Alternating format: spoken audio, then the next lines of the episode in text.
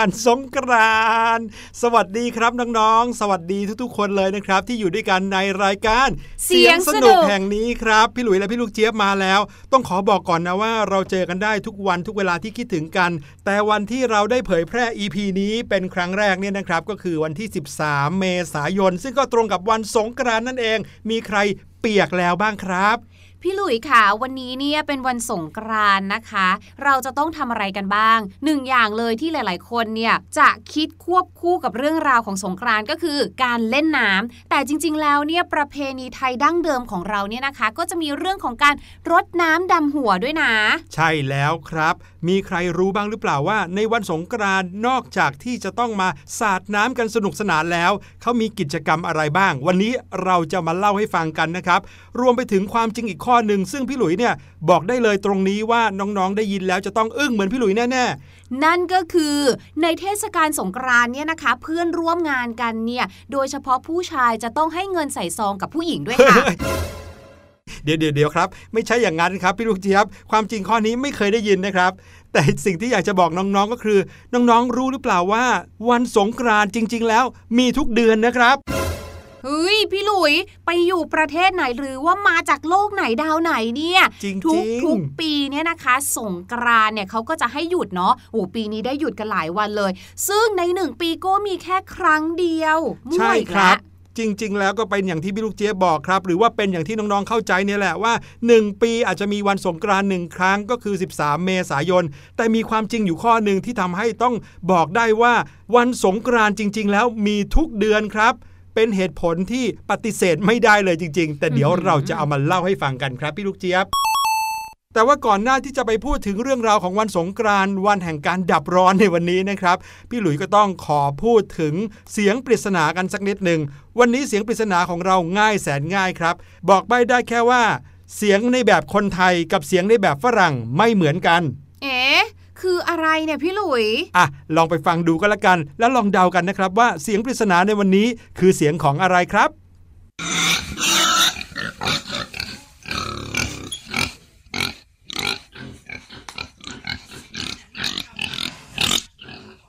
เป็นยังไงครับ ง่ายใช่ไหมล่ะ แต่ว่าอย่างที่พี่หลุยบอกไปครับ เสียงของคนไทยเวลาร้องเสียงนี้ กับเสียงของฝรั่งเวลาร้องเสียงนี้ออกมาไม่เหมือนกันเลยนะ พี่ลูกเจี๊ยบว่ามันจะยากก็เพราะคำใบ้เนี่ยแหละค่ะ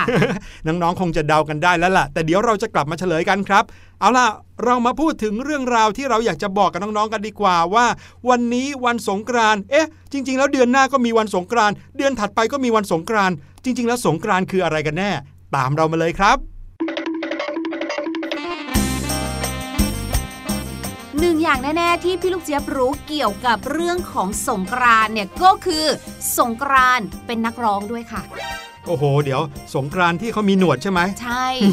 ไม่ใช่ครับ พี่หลุยหมายถึงวันสงกรานต์วันประเพณีขึ้นปีใหม่ของไทยแหมอืม แสดงว่านักร้องคนนี้เนี่ยเขาก็อยากมีชื่อที่เป็นมงคลนะ ถูกต้องค่ะ แถมนะคะชื่อของเขาเนี่ยคำว่าสงกรานต์เนี่ยก็ยังเป็นคำภาษาสันสกฤตด้วยนะคะ แปลว่าผ่าน หรือว่าเคลื่อนย้ายเข้าไปนั่นเองค่ะพี่หลุย ดังนั้นเนี่ยที่พี่หลุยบอกว่าจริง ๆ แล้วเนี่ยสงกรานเนี่ยนะคะมีมันทุกเดือนเลยเนี่ยคือยังไงคะเนี่ยเป็นเพราะความหมายของคำว่าสงกรานนี้เองครับ ที่พี่ลูกเจียบบอกเมื่อกี้ว่า แปลว่าผ่าน แปลว่าเข้าสู่ หรือว่าเคลื่อนย้ายเข้าไป ในที่นี้ก็หมายถึงว่าเป็นวันที่พระอาทิตย์ผ่านหรือว่าเคลื่อนย้ายจากราศีหนึ่งไปสู่อีกราศีหนึ่งครับ ถ้าเกิดว่าเป็นวันสงกรานต์ตามประเพณีไทยเนี่ยก็หมายถึงเป็นการเคลื่อนผ่านจากราศีมีน สู่ราศีเมษครับ ถ้าพูดถึงคำว่าราศีก็ต้องบอกน้องๆก่อนนะครับ ว่านี่คือความรู้ในด้านโหราศาสตร์นะครับ ซึ่งก็เป็นความรู้ที่คนไทยในสมัยโบราณนิยมศึกษากัน เพราะเชื่อว่าน่าจะเป็นความรู้ที่จะสามารถรู้ที่มาที่ไปของเหตุการณ์ต่างๆ ที่เกิดขึ้นในโลกนี้ได้อืและการเคลื่อนย้ายแบบนี้เนี่ยนะคะ ที่บอกว่าเป็นการที่พระอาทิตย์เคลื่อนย้ายเนี่ยไม่ใช่เรื่องผิดปกติอย่างใดนะคะ ไม่ใช่แบบว่าโอ้โหนานๆเกิดทีแบบนี้ เพราะว่ามันเกิดขึ้นทุกเดือนเลยค่ะพพระอาทิตย์เนี่ยจะเคลื่อนย้ายในช่วงเดือนอื่น ๆ เหมือนกันเลยนะคะ เขาก็จะเรียกว่าเป็นการย้ายจากราศีหนึ่งไปสู่อีกกลุ่มดาวหนึ่งซึ่งเป็นกลุ่มดาวประจำเดือนแต่ละเดือนนั่นเองค่ะครับผมก็พูดง่ายๆเหมือนกับเป็นการขึ้นเดือนใหม่เนาะใช่ ในสมัยโบราณเวลาเขาจะดูทิศทางเนี่ยเขาก็จะดูท้องฟ้าเป็นหลักนะครับ แล้วก็รวมไปถึงการดูท้องฟ้าในเวลากลางคืนด้วยเงยหน้ามองขึ้นไปบนท้องฟ้า เห็นกลุ่มดาวเขาก็จะมีการตั้งชื่อกลุ่มดาวเหมือนอย่างที่พวกเราเคยรู้กันมา สิ่งที่เกิดขึ้นตามธรรมชาติจริง ๆ ก็คือ ในฤดูกาลหนึ่งกลุ่มดาวที่เคยอยู่ทางด้านซ้ายมือเวลาเรามองขึ้นไปบนฟ้า เมื่อผ่านไปอีกฤดูกาลหนึ่งอาจจะย้ายมาอยู่ทางขวามือก็ได้ ทั้งหมดทั้งมวลนั้นเกิดจากการที่โลกของเรานั้นหมุนรอบดวงอาทิตย์ และก็หมุนรอบตัวเองไปด้วย เลยทำให้มุมต่างๆ ที่โลกทำมุมกับดวงอาทิตย์ หรือทำมุมกับดวงดาวอื่นๆ นั้น เปลี่ยนไป นั่นก็เลยกลายเป็นความรู้ที่คนในสมัยโบราณในวิชาโหราศาสตร์เขาบอกว่า พระอาทิตย์มีการเคลื่อนย้ายราศีจริง ๆ ก็คือการเปลี่ยนการทำมุมของโลกและดวงอาทิตย์นั่นเอง อืมแต่ว่าในวันและเวลาที่พระอาทิตย์ เคลื่อนย้ายจากราศีมีนเข้าไปสู่ราศีเมษหรือว่าจากเดือนมีนาคมสู่เดือนเมษายนเนี่ยนะคะ ตอนนั้นจะเป็นช่วงตรงกับวันขึ้นหนึ่งค่ำเดือน 5 ซึ่งเราถือเป็นกรณี special ค่ะ เราก็เลยเรียกว่าวันมหาสงกรานถือกันว่าเป็นวันและเวลาที่ตั้งต้นเข้าสู่ปีใหม่ แล้วก็เป็นวันเปลี่ยนจุลศักราชใหม่ด้วยนะคะ อย่างที่พี่หลุยบอกเลยก็คือ เป็นการคำนวณของโหนผู้รู้ทางโหราศาสตร์นั่นเองค่ะ คือในสมัยก่อนนู้นนะเนาะเราก็นับเอาเดือนเมษายนเนี่ยเป็นเดือนแรกของปีใช่ไหมไม่ได้เป็นเดือนมกราคมเหมือนอย่างทุกวันนี้นะ สมัยพระบาทสมเด็จพระจุลจอมเกล้าเจ้าอยู่หัวรัชกาลที่5เนี่ยนะคะ ประมาณปีพุทธศักราช 2432 เนี่ยได้มีการกำหนดให้ใช้วันหนึ่งค่ำเดือน 5 ซึ่งก็ไปตรงกับวันที่ 1 เมษายนเนี่ยแหละค่ะ ให้เป็นวันขึ้นปีใหม่ แล้วก็ใช้กันเรื่อยมาเลยค่ะ เพราะว่ามันสอดคล้องกับธรรมเนียมโบราณนั่นเอง คือถ้าเกิดว่าเราเนี่ยนับทางจันทรคติเนี่ยก็จะตรงกับวันขึ้นหนึ่งข้ามเดือน 5 ก็คือวันสงกรานต์พูดง่ายๆวนกลับมาอีกก็คือ วันที่ดวงอาทิตย์อะย้ายจากราศีมีนไปสู่ราศีเมษค่ะ ใช่ครับ พอเริ่มมีการใช้ปฏิทินกันเนี่ยการคำนวณวันตามดวงดาวตามดวงจันทร์ก็เริ่มที่จะยากขึ้นนะครับเขาก็เลยยึดเอาวันตามปฏิทินกันไปซะเลยว่า ถือว่าวันที่ 1 เมษายนของทุกปีเป็นวันปีใหม่ของไทยเรื่อยมานะครับ แม้ว่าในปีถัดๆมาเนี่ยวันขึ้นหนึ่งข้ามเดือน 5 จะไม่ตรงกับวันที่ 1 เมษายนสัทีเดียว แต่ก็ถือว่าเป็นวันขึ้นปีใหม่ไทย ถือเป็นวันสงกรานต์ครับ เพราะว่า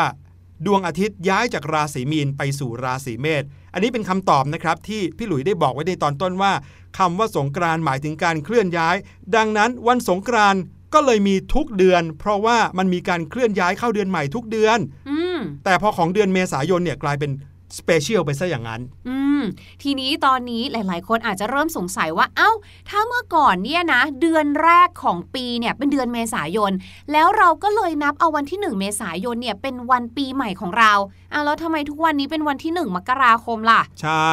นั่นก็เป็นเพราะว่าย้อนกลับไปค่ะ เมื่อวันที่ 24 ธันวาคม พุทธศักราช 2483 ค่ะ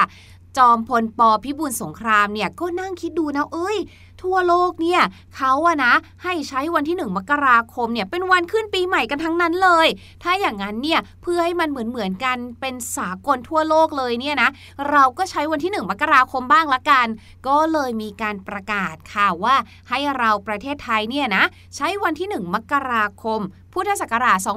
2484 เนี่ย เริ่มต้นนับใหม่เลย เป็นวันขึ้นปีใหม่ นับตั้งแต่บัดนี้เป็นต้นไปเทินใช่ครับ ตอนนั้นจอมพลปพิบูลสงครามเป็นนายกรัฐมนตรีของไทยนะครับและในปีเดียวกันนั่นเองครับ อนับวันขึ้น 1 ข้ามเดือน 5 ดันไปตรงกับวันที่ 13 เมษายนพอดีครับ ในปีนั้นก็เลยกำหนดให้วันที่ 13 เมษายน เป็นวันสงกรานต์หรือว่าเป็นวันปีใหม่ไทยเลยครับ เพราะว่ามีวันปีใหม่สากลไปแล้วนี่ ก็เลยเอาวันที่ 13 เมษายน ซึ่งบังเอิญตรงกับวันขึ้น 1 ข้ามเดือน 5 มาเป็นวันสงกรานต์แล้วก็กำหนดไปเลยว่า 13 เมษายนของทุกๆ ปี เรียกว่าวันสงกรานต์ก็แล้วกันนะจะเปลี่ยนวันปีใหม่จากปีใหม่ไทยเป็นปีใหม่สากล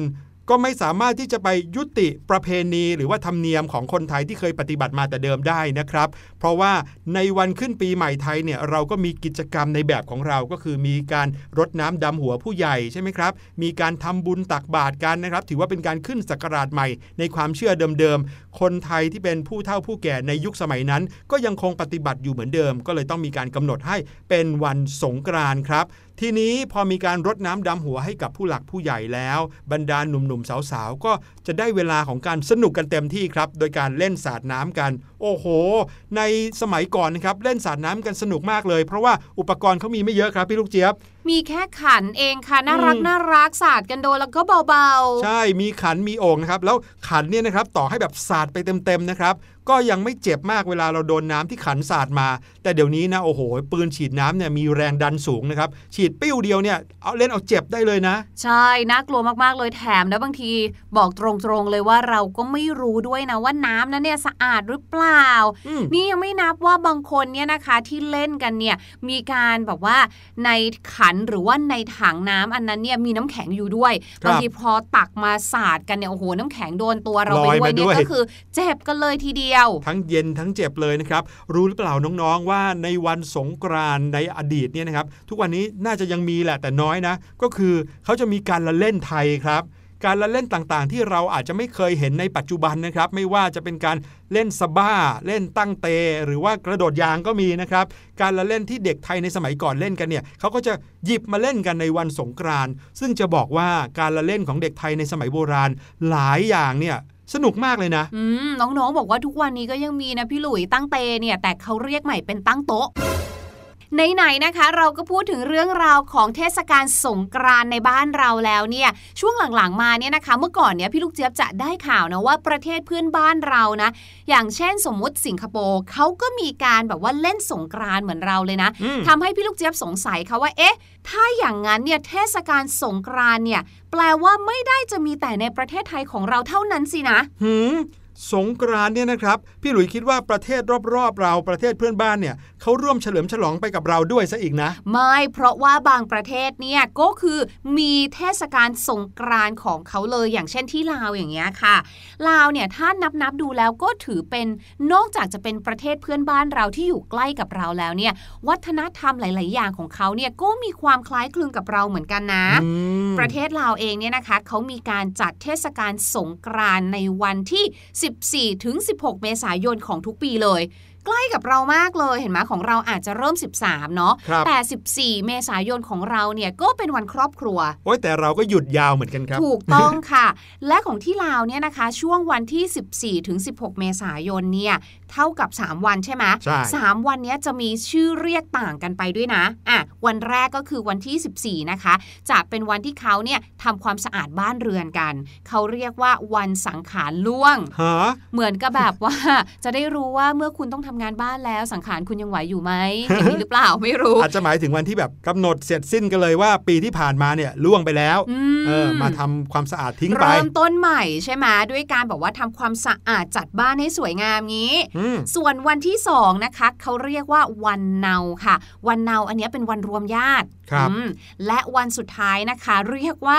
วันสังขารขึ้นก็คือจะมีการส่งน้ำพระบายสีสู่ขวัญแล้วก็แบบมีการอวยพรให้กันและกัน แล้วก็แห่เทพีสงกรานต์ด้วยค่ะอ๋อมีวันสังขารล่วง แล้วก็มีวันสังขารขึ้นใช่คือว่าจบปีเก่าไปแล้วมาเริ่มปีใหม่กันอย่างนี้ค่ะใช่ไหม เออเออจริงด้วยเออพี่หลุยจำได้แล้วพี่ลูกเจี๊ยบ พี่หลุยเคยไปที่ประเทศกัมพูชาครับ ที่อยู่ติดกับชายแดนของไทยเรานี้เองนะครับ ประเทศกัมพูชามีสงกรานเหมือนกัน ตอนนั้นนะครับพี่หลุยไปตลาดโรงเกลือครับ ก็ปรากฏว่าตรงกับช่วงเทศกาลสงกรานพอดี คนกัมพูชาก็เล่นน้ำสงกรานกันครับเขาเรียกกันว่า เทศกาลโจชนำทะเมยครับ โดยในแต่ละปีนะครับรัฐบาลกัมพูชาเขาก็อาจจะกำหนดให้จัดเทศกาลสงกรานต์ขึ้น ในวันที่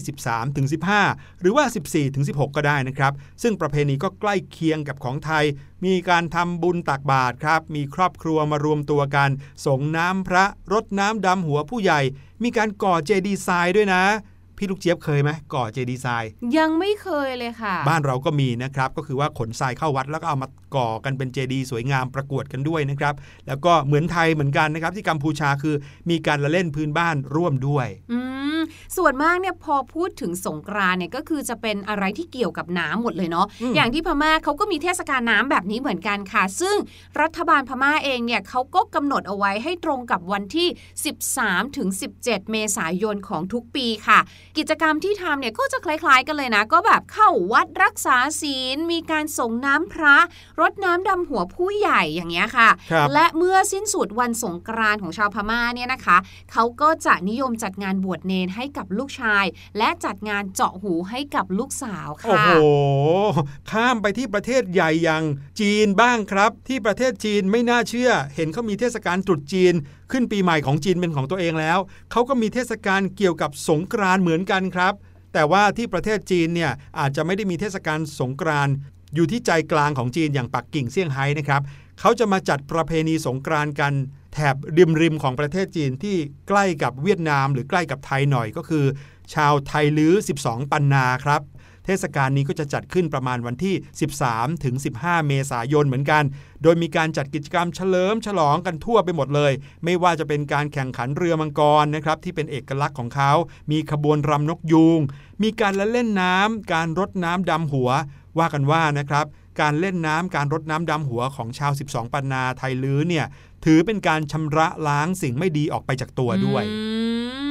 เนี่ยเท่าที่ได้ฟังมาทั้งหมดเนี่ยนะคะ ก็คือเขามักจะจัดขึ้นในเดือนเมษายนเนาะอืมเพราะว่าน่าจะเป็นช่วงของหน้าร้อนฤดูร้อนใช่ไหมใช่แต่ปรากฏว่าที่เกาหลีใต้ค่ะเขาไปจัดกันช่วงกรกฎาคมถึงสิงหาคมค่ะเดี๋ยวนะเขามีเทศกาลสงกรานต์เหรอครับ มีแต่ว่าของเขาเนี่ยมันดูไม่ได้เป็นเทศกาลสงกรานต์แบบที่เชื่อมโยงกับวัฒนธรรมสักเท่าไหร่ ออกแนวจะเป็น festival แบบเหมือนการจัดคอนเสิร์ตอะอืมเพราะว่างานของเขาเนี่ยนะคะ ชื่อว่า Water Bomb Festival ซึ่งถ้าพี่ลูกเจี๊ยบจำไม่ผิดเนี่ยเขาเริ่มจัดมาตั้งแต่ปีคริสตศักราช 2015 ซึ่งไม่รู้ว่าปีนี้มีหรือเปล่านะ เนื่องจากว่าเราก็มีมีโควิดปัญหาโควิดกันอยู่ใช่ไหมโดยจุดเด่นนะคะอยู่ที่การปล่อยระเบิดน้ำออกมาทั่วบริเวณงานเลยค่ะ แล้วก็จะมีการแสดงคอนเสิร์ต หรือว่าการโชว์ต่างๆ จากศิลปินไอดอลของเกาหลีแบบเนี้ยโอ้โห ข้ามมาที่ยุโรปก็มีเหมือนกันนะครับ อย่างเช่นประเทศโปแลนด์ เช็ก สโลวาเกียหรือว่ายูเครนนะครับประเทศในแถบยุโรปนี้ก็มีประเพณีสาดน้ำที่คล้ายกับบ้านเราเหมือนกัน เขาเรียกว่าประเพณี Wet Monday ครับเป็นประเพณีเก่าแก่ทางศาสนานะครับ ที่นิยมจัดขึ้นในแถบยุโรปตอนกลาง ประเพณีนี้จะจัดขึ้นในวันจันทร์อีสเตอร์ของทุกปีครับ โดยจัดขึ้นตามความเชื่อของผู้ที่นับถือศาสนาคริสต์ที่เชื่อสืบต่อกันมาว่า การสาดน้ำเป็นการชำระล้างบาปเพื่อต้อนรับสู่ฤดูใบไม้ร่วงนั่นเองครับอืมคนละฤดูกันเนาะอย่างทางเอเชียเราเนี่ยจะไปทางฤดูร้อน ใช่ครับ เป็นยังไงกันบ้างครับ เรื่องราวของเทศกาลสงกรานต์ในบ้านเรานะครับแหมไม่น่าเชื่อว่าเชื่อมโยงกันไปหลายประเทศเลย ถ้าอย่างนั้นตอนนี้นะคะ เดี๋ยวขอเวลาเราทั้งสองคนนะคะ จริง ๆ แล้วน่าจะเป็นพี่ลูกเจี๊ยบคนเดียวมากกว่า ไปถ่ายตังค์พี่หลุยก่อนบอกแล้วว่าประเพณีที่พี่ลูกเจี๊ยบรู้มามันต้องมีการให้เงินด้วยพี่หลุยอืมไม่มี ฝากน้องๆไว้กับเพลงนี้ค่ะ ปลูกดอกไม้ค่ะ เมื่อยามเช้าแสงเงินแสงทองเริ่มส่องขอบฟ้า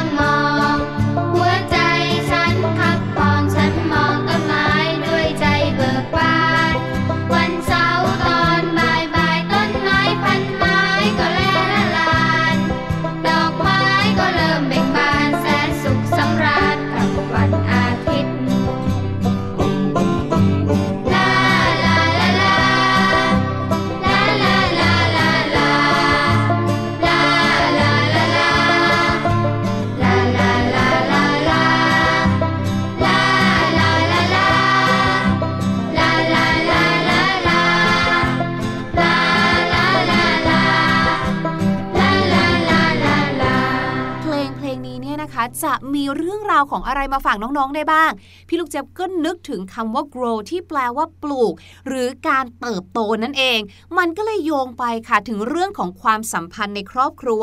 วันนี้นะคะพี่ลูกเจี๊ยบเนี่ยก็เลยอยากจะนำเอากิริยาวลี หรือในภาษาอังกฤษที่เรียกว่า phrasal verb เนี่ยนะคะ ที่มันเกี่ยวข้องกับเรื่องราว หรือพูดถึงความสัมพันธ์และครอบครัวมาฝากกันค่ะ bring someone up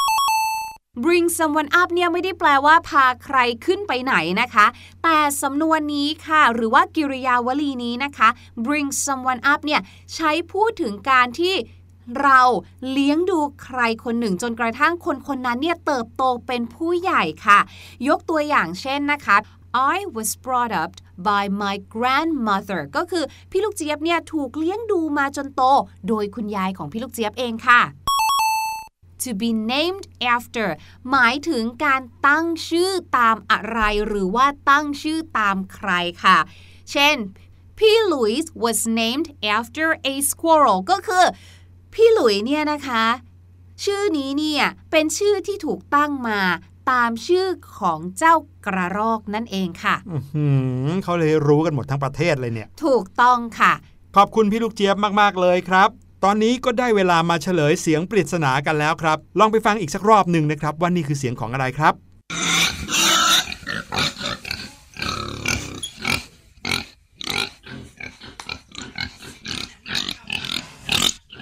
นี่คือเสียงร้องของเจ้าหมูอูดอูดนั่นเอง วันนี้รายการเสียงสนุกหมดเวลาลงเรียบร้อยแล้วครับ พี่หลุยและพี่ลูกเจี๊ยบต้องขอลาน้องๆไปก่อน สวัสดีปีใหม่ไทยนะครับ ขอให้มีความสุขกันทุกคนเลย สวัสดีครับ สวัสดีค่ะ สบัดจินตนาการ สนุกกับเสียงเสริมสร้างความรู้ในรายการ เสียง